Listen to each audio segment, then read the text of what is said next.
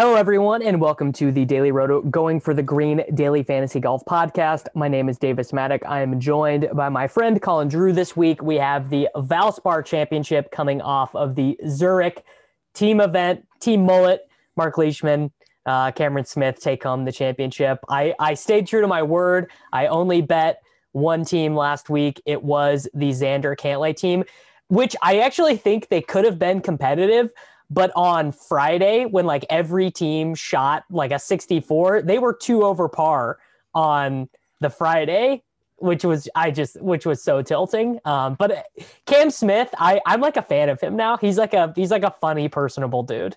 Yeah, he is pretty funny, rocking the mullet and everything, and um, gotta love that. You know, I definitely was not super high in the Cam Smith Leishman team, but and I don't think either of us were on the podcast, but I do think you know the the Rahm Palmer team, obviously Xander Cantlay, like those teams were up there, and then there was uh, you know the Cam Smith Leishman team was expensive too, but then there was obviously a ton of randomness, and I think that's what you're going to get whenever it's one of these team events with such a large field. And I don't know, I'm fine with the team events once a year. Uh, I don't think I need to see it a ton more than that, unless it's like the competitive, you know, Ryder Cup type stuff. Yeah, um, I yeah, I enjoy it. I mean, it wasn't uh, wasn't appointment viewing for me. I was watching yeah. Shohei Ohtani hit bombs all weekend, but it was fine. Like it was, I I probably watched like two or three hours of it. Um, this week we are moving on to the Valspar Championship, which I, if I remember correctly, this is in a weird place in the schedule. This is not when they normally play it. Like this is normally part of the the. Isn't this normally part of the pre Masters Texas swing? I, to be honest, like as far as the schedule is concerned, I continuously like screw up the Valero and Valspar when you like yeah. they're slotted and stuff. But um, that was what was at the top of my mind as well. Um, and then you know the Fort Worth events. So yeah, I don't know. It feels like it's a, a weird time, at least for the, the, Paul Casey. Like when we started jamming Paul Casey. Um, but I don't think it'll impact the way the course plays too much. Yeah. Um, all right. So let's talk a little bit about the course. Are we are we back to an RBC Heritage style bunters course uh, in terms of data golf's course fit? Yeah, like not tw- not quite as extreme as that, but definitely towing that line a little bit. You know, one of the few courses where driving accuracy is comparable to driving distance, and therefore compared to the regular course, it definitely overweights driving accuracy. So, like, it's definitely not quite as extreme as RBC Heritage, where accuracy was legitimately more important than driving distance, but you know that driving accuracy, as far as the off the tee play is concerned, was definitely something that uh, matters here equally the driving distance. So it is one of those courses that kind of brings more of the field into play. That sort of diminishes the strength of the top end players a little bit, but not quite as extreme as what we saw with Stewie Cink at the Heritage. Yeah.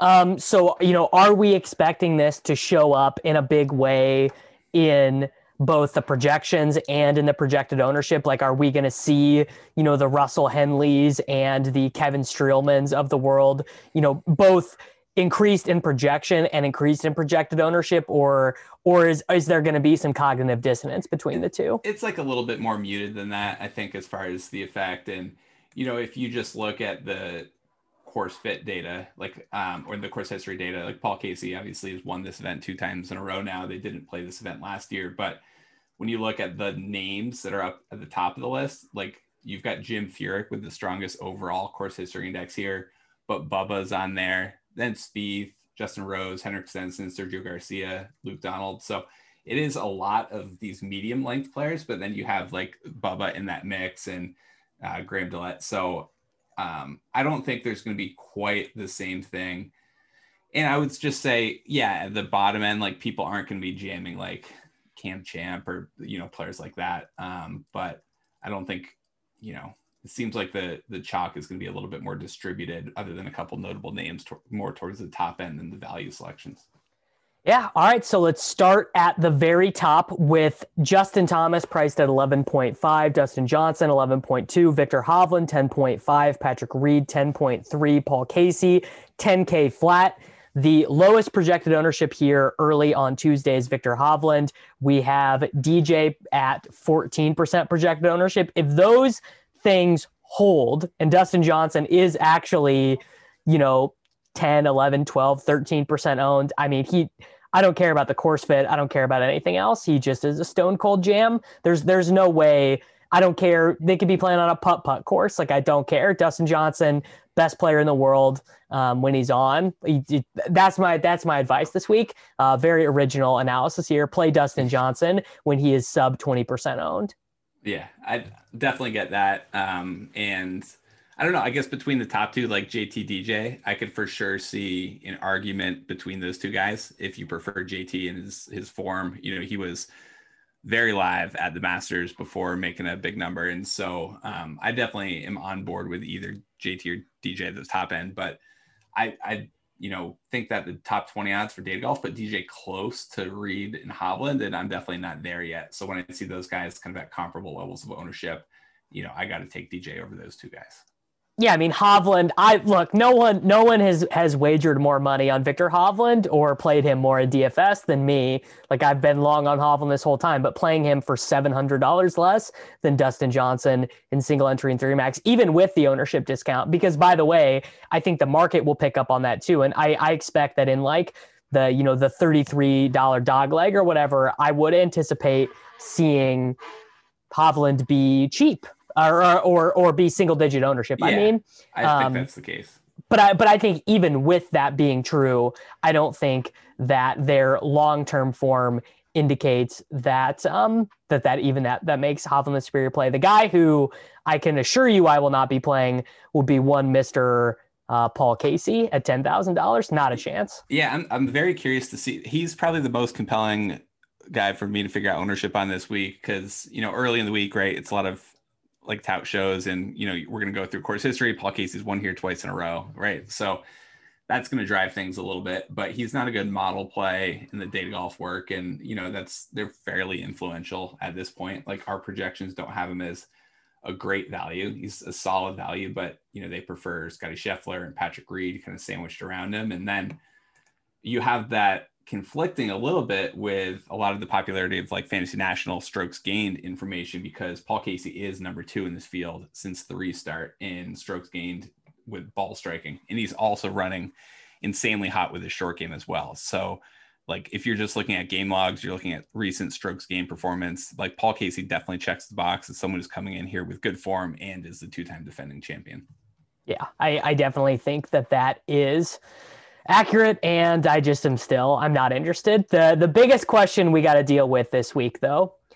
Corey Conners projected as the best value play, projected as the second highest DraftKings score, given 5% win equity, but coming with a 24% projected ownership look, I love Corey Conners, Very similar to Hovland, you know actually. The going to get there though. You, you I mean, yeah, you know he's going to get there. You know he's going to ace. Obviously, like you, you just know these things, but it doesn't, it doesn't make me want to play him. Like I just, I, I just, I cannot, I cannot get there. I don't think. Yeah, I, I think you know Corey Conners is, it's tough, right? Like he's clearly been the best player T Green since like in 2021 in this field, and it's not particularly close and it's been consistent on a week in week out basis so it's not like one outlier event. So all the long game has been there but kind of like paul casey he's been exceeding his long-term baselines with the short game and we do expect him to be a losing short game player over the long run and that's kind of what he's been throughout his career. So you want to buy into this like you know four or five event run of form with the short game is like improvement. Obviously, these players are working at this stuff all the time, but chances are more likely that it's a little bit of positive variance. So yeah, I guess like I view Conners very similar to Scheffler, so I don't view him quite as dominant as the projections do. And if he's similar to Scheffler, and I can get Scheffler, you know, a volatile, good fantasy scoring player with some upside, if I can get Scheffler at half the ownership of Conners, I view them very comparable as players. Yeah. Uh, yeah, and I, I would definitely much rather play Scheffler. There there is like just kind of a narrative there. Like I always think of those guys as a pairing, like Scheffler and Conners. Like that that's more narr you know, that's more narrative driven than Scheffler, the Texas boy too. There's another narrative for you. Yeah. Oh, yeah, you do love that.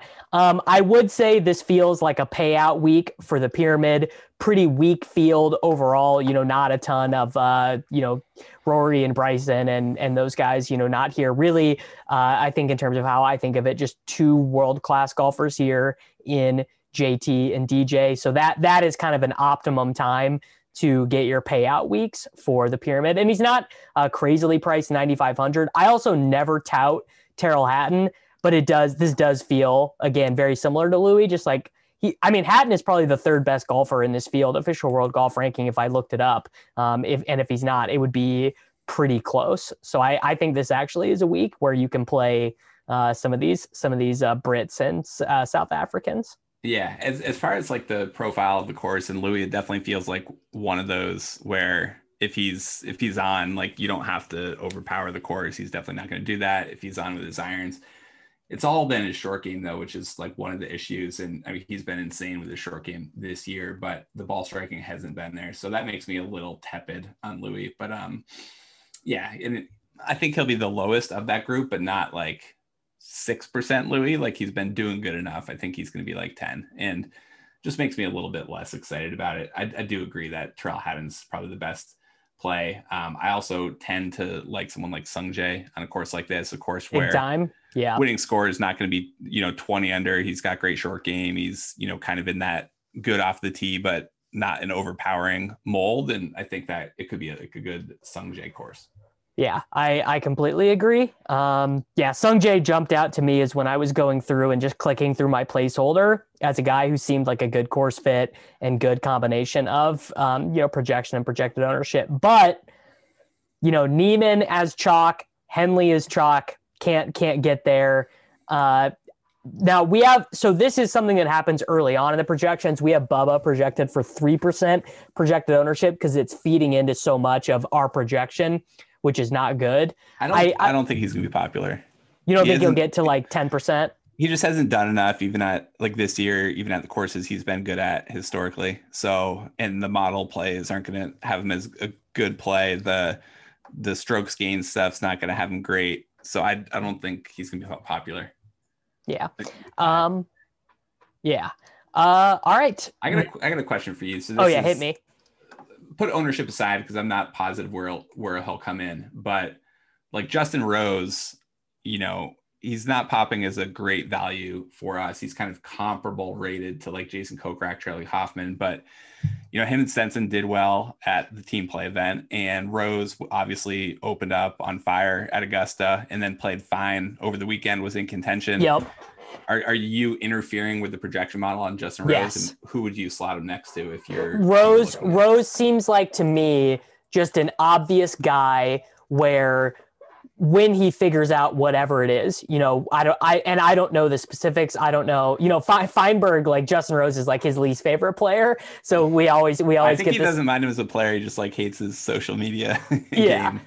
So I, I don't know if it was you know, I you know Justin Rose changed um, club sponsors. He has been all over social media, like just and it's just kind of an annoying guy. Like I don't love Justin Rose in general, but if you look at his recent form, like okay, he went through a pretty bad run during the the OG COVID restart, and then he's kind of gotten it together. T2 in um, your uh, in a, a Saudi Arabian event Obviously, the good finish at the Masters did well at the team event. Like he's a guy where I'm ready to be like, I'm just to value him like, you know, not for, you know, not world number one, Justin Rose, but like, I don't know, the 13th best golfer in the world or something like that, which to me puts him into that Louis Hatton range of projection. Like he's a guy I think you could, you know, plus three, plus four in the optimizer and be like, yeah, that's probably the right thing to do. And it's, you know, it's not data golf's fault.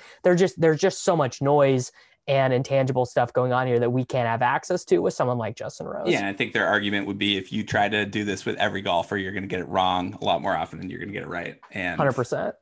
I don't know, but we're gonna try to do it with this one golfer. I tend to agree with you. Like not. Well, you got to you got to make some adjustments. I would take Hatton over Rose head to head, but but Louis versus Rose would be a pretty tough one. Yeah, so much of the golf ecosystem right now relies on what Data Golf is doing, both in terms of the betting markets themselves. The betting markets themselves are fed into by stuff Data Golf is producing, which feeds into the salaries, which feeds into our projections, which feeds into ownership. So, like, deep. that's deep. Well, it just means you cannot play the projection straight up. It means you need to be making some adjustments and some decisions based off of yeah. um, some decisions based off of ownership. So, like Kokrak at 22%, that's just a total non-starter for me. Like I know I, I Coolers is like Yeah. just like oh god, like he he knows he's not going to play any Kokrak. He knows Kokrak's playing well, but getting lucky with a short game, and he's just listening to this, just fearing getting absolutely buried by Chalk Kokrak. Yeah, and like so many of these guys here, at double digits. Ryan Palmer, you know, Grio. We have Chris Kirk projected for twenty percent projected ownership. Like, I just I can't I can't go there with these guys. It just this just feels to me like the absolute worst way to play DFS, which is huge positions on guys who have middling odds to actually So win. do you are you Yeah. okay with these guys at like 10 to 12 percent? Like obviously Kirk and Kokrak, they're at like 20 to 25, but depending on your contest, maybe even hit 30. Um, that's that's too much. But what about the guys at like 10 to 12? Does that feel okay, or you still just want to get out of that range entirely? Yeah, I think I think there is a pretty meaningful difference in 10 to 12 to 15 to 20. Like those those feel those feel like meaningful um, deltas in projected ownership. And then, you know, if we're if we're going to talk about course fit, guys like Taylor Gooch, guys like Kevin Na, um, you know, guys like Streelman who are pretty accurate players who are completely disqualified at 7400 yard par 72s they just are compl- they just are not long enough. They're never going to birdie um, the par fours there. They're never going to make enough eagles on the par fives. But here they're not disqualified from winning or t10ing or whatever which makes them much more attractive. Yeah, I think that makes sense. And I think pivoting out of that range, kind of like, you know, for below Rose, so basically Kokrak down to Kirk, like I'm probably fine passing on that range and either trying to squeeze in Rose above, try to squeeze in Sung Jae and some of the higher price, better win equity guys and create like not a totally stars and scrubs, but stars and scrubs light, so to speak. And um, Kevin Na did grab my eyes because he, he's going to be single digits obviously he could you know make a 13 on you know at sawgrass and decide to pull the, the plug on the event but this is definitely the type of course and when he is in contention he's shown that he can win. So i think kevin na is a pretty good play. Um Yep. hard guy to figure out would probably not be excited if he got popular but if he's 8% that seems like a better play than some of those other guys at 12 or 15 seems like uh seems like a good course for chucky three sticks for charles howell the third short texas i mean just all of the narratives feed in here 7% Yeah. ownership I, he just definitely is never going to win obviously Yeah, and like he just he's been oh I'd say he's been like okay, but he's not like the same Chucky three sticks that we had like a few years ago. So like the guy in my mind that hits every fairway and green and you know never shoots a 63 but never shoots like a 74 he's not really quite as consistent anymore which um, i feel like kevin streelman's almost more like that guy that now Yeah. Uh, Mick Putz. I wish I didn't see this projected ownership on him here at 10%. This again seems like a course where, pass though right yeah, it's got to be a pass. And I, I love, I love my guy Denny, um, but I can't get into it. How is, who is this Sam Horsfield guy? Literally never heard of him. Priced at 7,400. This would be someone that my guy, um, Skyler, Sky, at Skyhook DFS, he'd probably know like his whole story, like followed him from like Monday qualifying or whatever and bet on him at the Corn Ferry Tour. I mean, I would just guess literally without looking it up. He's a guy who won his way in through performing well on the Corn Ferry Tour. Um, but I, I don't know. It's just it's all those guys are always priced at like sixty seven hundred, not seventy four hundred. Yeah. So I mean, I, I love just just didn't even try to hide it, just like full YOLO on trying to guess who this guy is. But I mean, he is a European tour player, so you got it right. Like Sky. Oh, Sky, Skyler knows. Yep. Yeah, Yeah. plugged into that stuff, and he's coming in great form over in Europe as well. So he, he's got top 15s in four straight events, um, including two top fives. So I think that's why you know the people who are more plugged into the European tour. He's won twice there, I think, um, in the past year, and I think that's probably why they're looking to back him. Obviously, you know it's not a play that the our projections respect a lot, and they don't view his win equity nearly that high because it wasn't like elite top end events that had strong strength of field that he was winning and contending and It was the weaker European tour events. So Um, all right. Doug Ghim, another guy that the projections are liking quite a bit. Eight percent projected ownership. Seems seems pretty decent. yeah, Um, fair. yeah. Now here's here's a name I haven't heard in a while or cared about. Zach Johnson actually showing up as a relative value. This is again, you know, um, a bunters course or whatever. Uh, he's he's sitting at the world number 19. How the mighty have fallen on a string of three straight missed cuts. Now, granted, they were, I don't know. I I'm looking at this projection and thinking Zach Johnson is the type of guy I like to play at these events. You know, actually kind of similar to Justin Rose. You know, former very high pedigree. Obviously, Zach Johnson was never as good as Justin Rose, but I I'm kind of finding myself wanting to click on him. But um, I don't know, not not great results over the last year.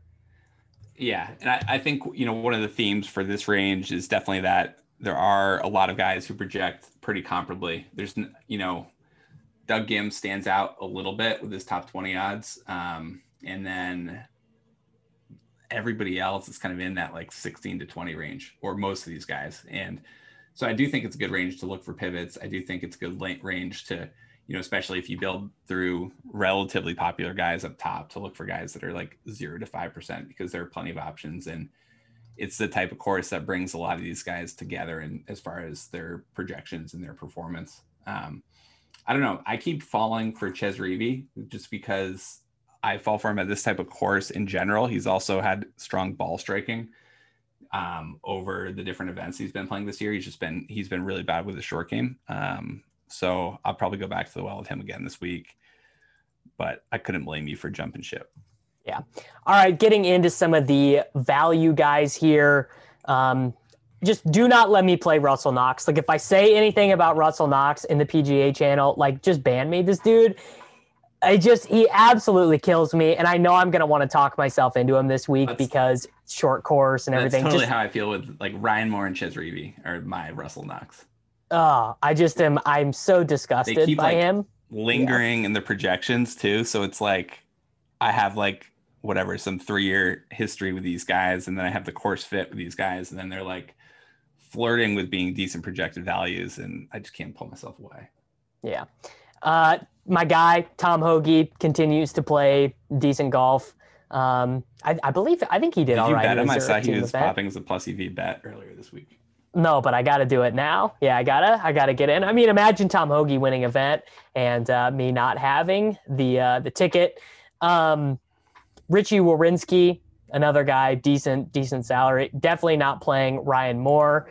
Uh, Kyle Stanley you know, you're just hoping for the one week for the the putter to run hot. And I, I guess theoretically, shorter course, he is he is a very good iron player. Like that's how he's been able to stay on the tour this long. He is always one of the better guys with his irons. like yeah, Moore and Moore and Reavie at least have been playing well off the tee and on approach, which whereas like Stanley hasn't really been doing that. So it yeah. could it could come together, but I guess that's why I trust those guys a, t- a tiny bit more if I'm dumpster diving. Stanley's been like just above break even, and he's been worse with short game than both those guys. So if if I was just picking between those three, he'd probably be the guy I dropped off the list. Yeah, I think the cheapest guy who I would play in single entry and three max is Nick Taylor. He's priced at sixty seven hundred. He looks decent.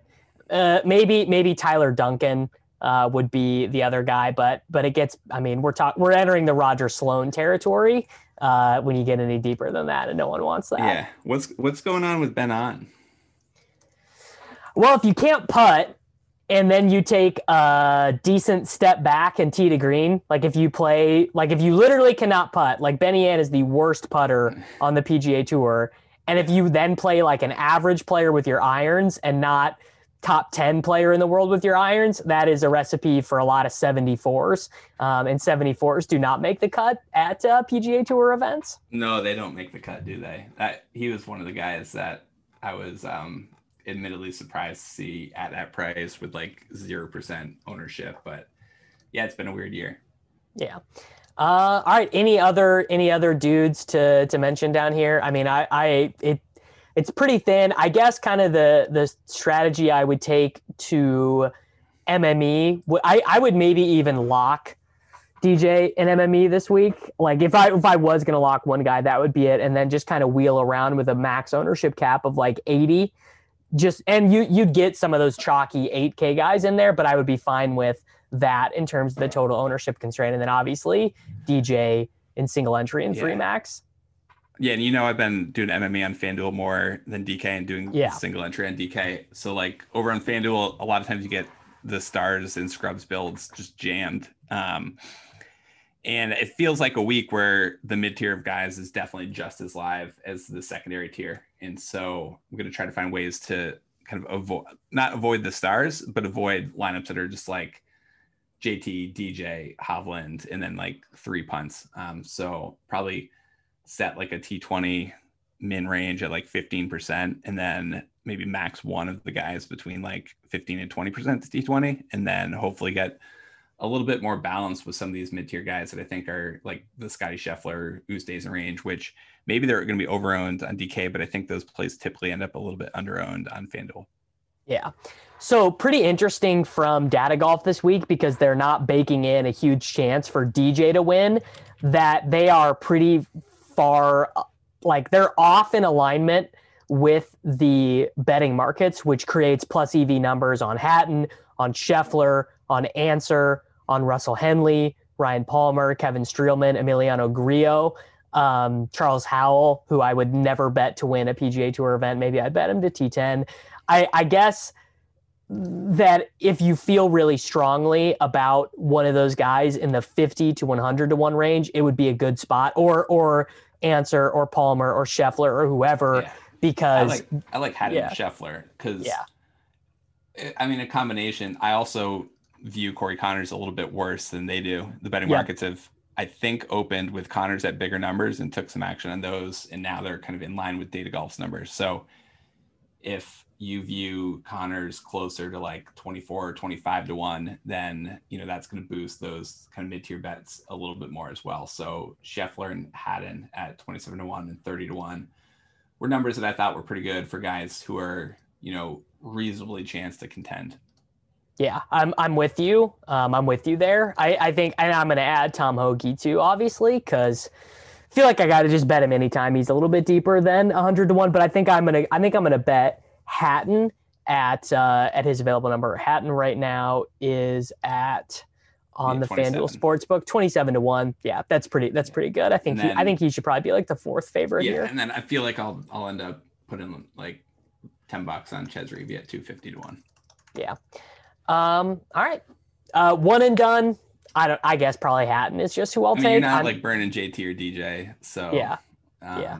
You probably Definitely don't use Corey Conners. Helpful advice. If you are not uh, crushing this event, definitely do not use Corey well, Conners. Yeah. One of the things to do is definitely look at how frequently guys have been used in the league, just because there's a chance that depending what league you're in, that guys have burned somebody that's pretty, like some of these guys. Um, I don't think they'll have burned Paul Casey, though. I think Paul Casey and Corey Conners are definitely going to be the two most popular plays. Um, I think Scheffler, obviously mentioned him. It would also be kind of an under the radar spot to use someone like Patrick Reed, who you're not necessarily going to use at a WGC or a major, but I don't think I'd be shocked if Patrick Reed contended this week and won.